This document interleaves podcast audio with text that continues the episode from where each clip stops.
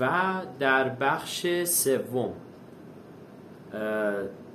ابتدای مقدمه دادیم که خب اساساً تقسیم بندی نقاط بدن به چه معناست و اهمیت بدن ما در مواجهه با انواع اقسام مخاطراتی که حالا بخشیش رو خودمون میسازیم و بخشیش رو محیط برای ما میسازه چقدر مهمه اینکه ما بتونیم بدن خودمون رو یک که یک ساختار اصلی هست ایمن نگه داریم در مواجهه با همین خطرها.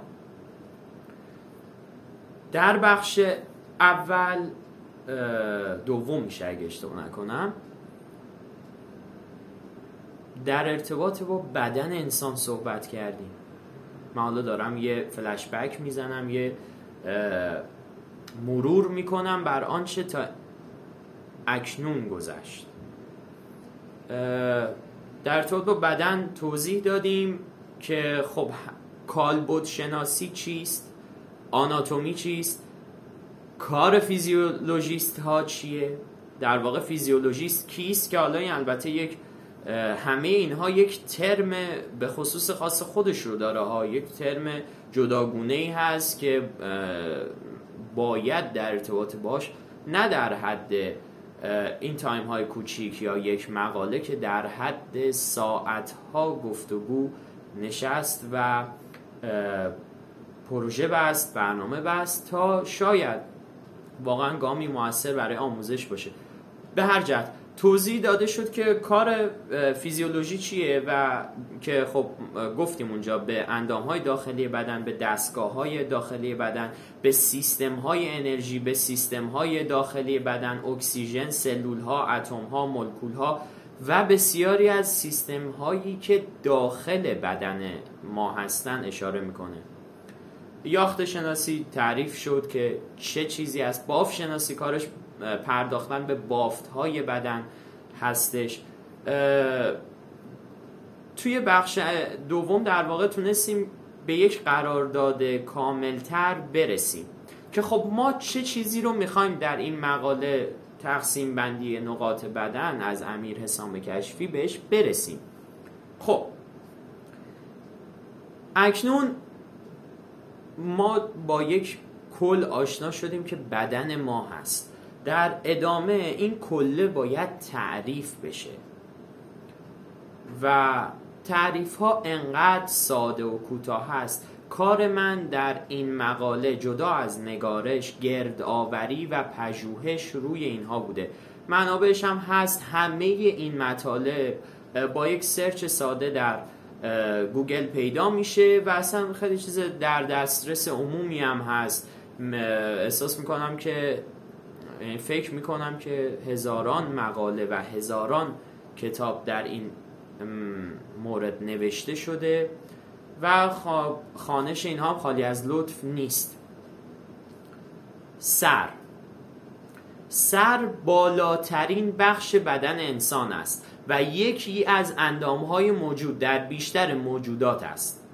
مغز انسان و بیشتر موجودات در سر آنها قرار دارد. دستگاه عصب، عصبی مرکزی قسمتی از دستگاه عصبی است که در درون محفظه استخوانی به نام جمجمه و ستون فقرات قرار گرفته است و شامل مغز و نخاع می باشد. پرداختن به دستگاه عصبی و در ادامه باید مفصل تر بهش بپردازیم. از نظر ساختمانی در دستگاه اعصاب مرکزی دو قسمت به نامهای ماده سفید و ماده خاکستری قابل تشخیص می باشد. مغز شامل قسمت‌های متنوعی است که هر کدام از آنها در عین حال که با یکدیگر در ارتباط هستند کارهای متفاوتی انجام میدن.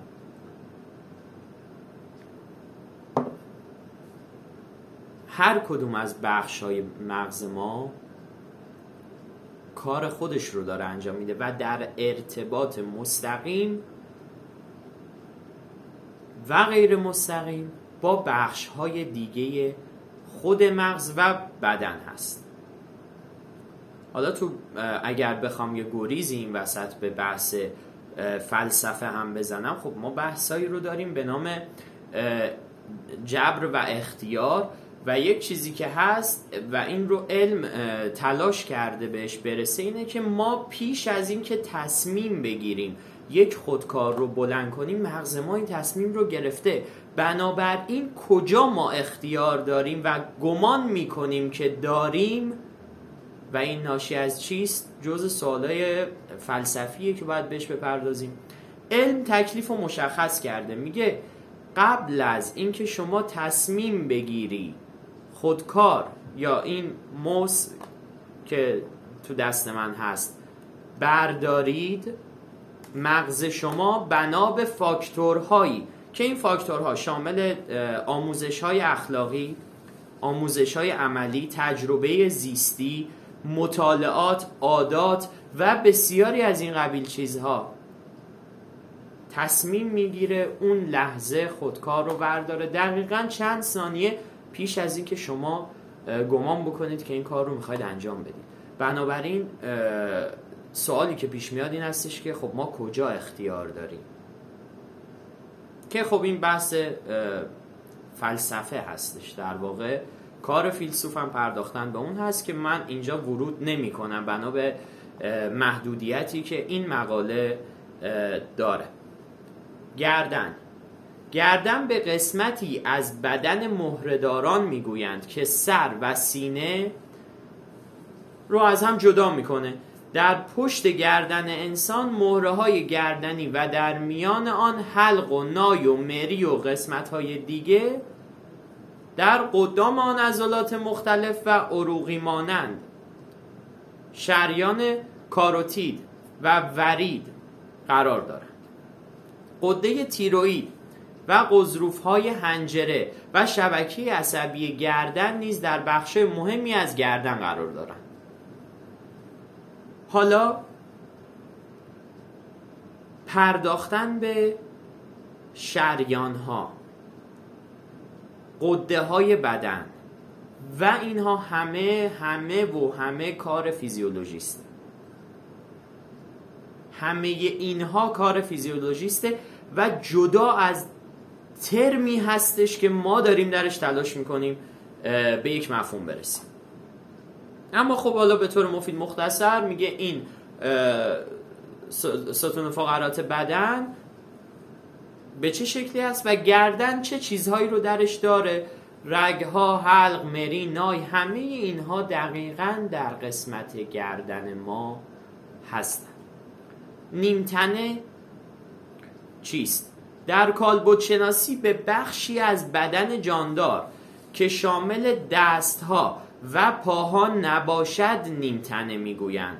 نیمتنه شامل سینه و شکم هم هست. یه تعریف البته خیلی عامه که حالا ما میگیم نیمتنه، تو بحث‌های تخصصی آناتومی ما اساسا نیمتنه نیمتنه‌ای در واقع نداریم. ما بر...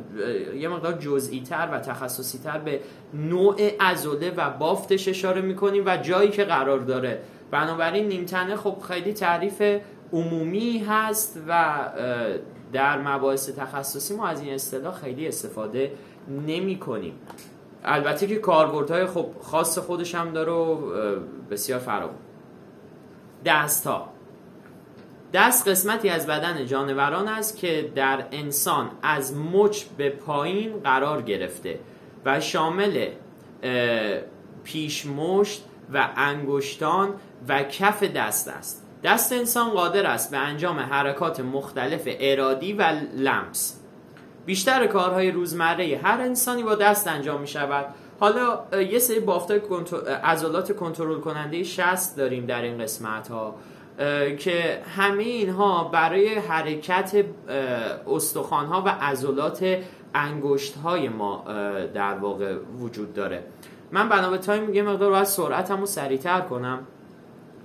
بازو بازو به بخشی از اندام فوقانی گفته می‌شود که میان شانه و آرنج قرار گرفته است. استخوان آن استخوان بازو است که با کتف مفصل شده و مفصل شانه را میسازد. عضلات مختلفی در ناحیه بازو قرار دارند که امکان حرکات مختلف را به ما میدهند.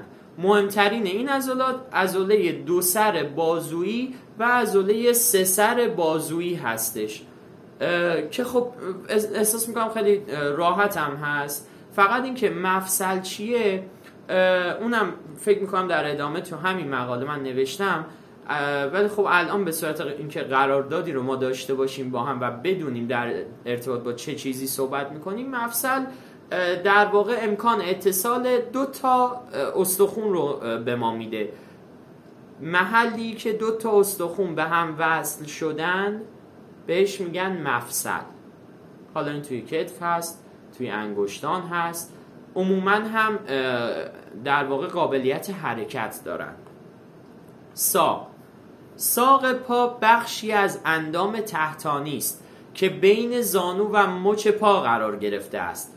دو استخوان نازکنی و درشنی در ساق پا قرار دارند. اعصاب، عروق و عضلات متعددی در ساق پا وجود دارند که باز این البته تخصص فیزیولوژیسته، ولی توی یه سری از مشکلاتی که برای افراد پیش میاد مثل سیاتیک که مشکلات عروقی هستش در واقع، این از پشت گردن، از سیستم نخاع بدن، اعصاب مرکزی تا پشت عضلات همسترینگ یا هیپ میره و بعد به ساق پا هم میرسه و این البته که بحث رگ هستش و کار فیزیولوژیسته.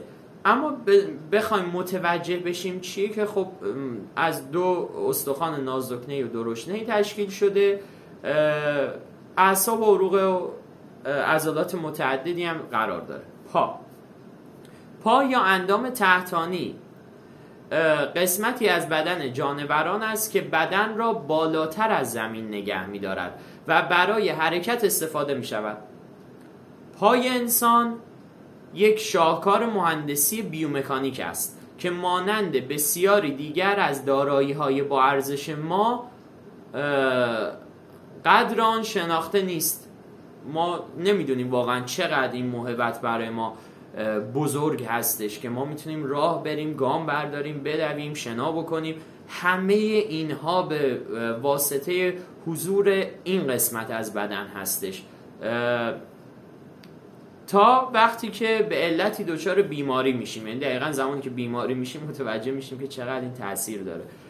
یک انسان به طور متوسط در طول عمرش مسافتی به اندازه دو بار دور کره زمین را با پاهای خود راه میرود و اگر به طور درستی از آنها مراقبت شود میتوانند کار خود را به خوبی تا آخر عمر ادامه دهند. مراقبتاش چیه؟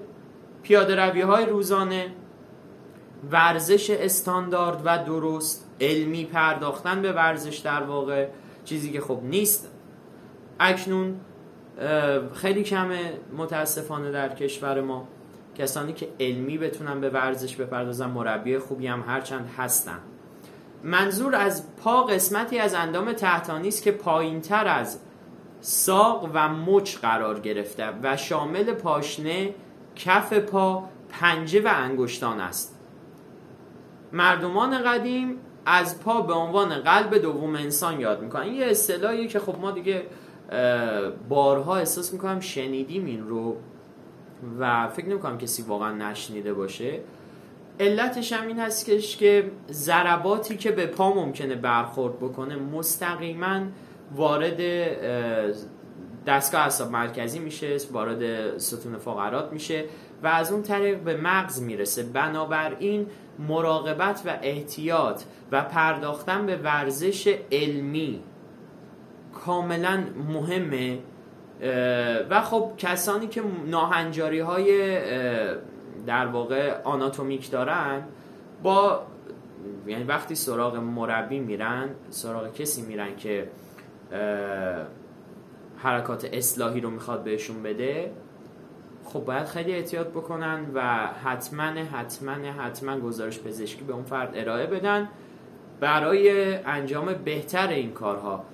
و در اینجا بخش سوم تموم شد. در بخش بعدی خیلی جدی، منسجم و قوی باید به دستگاه‌های بدن بپردازیم. ارادت.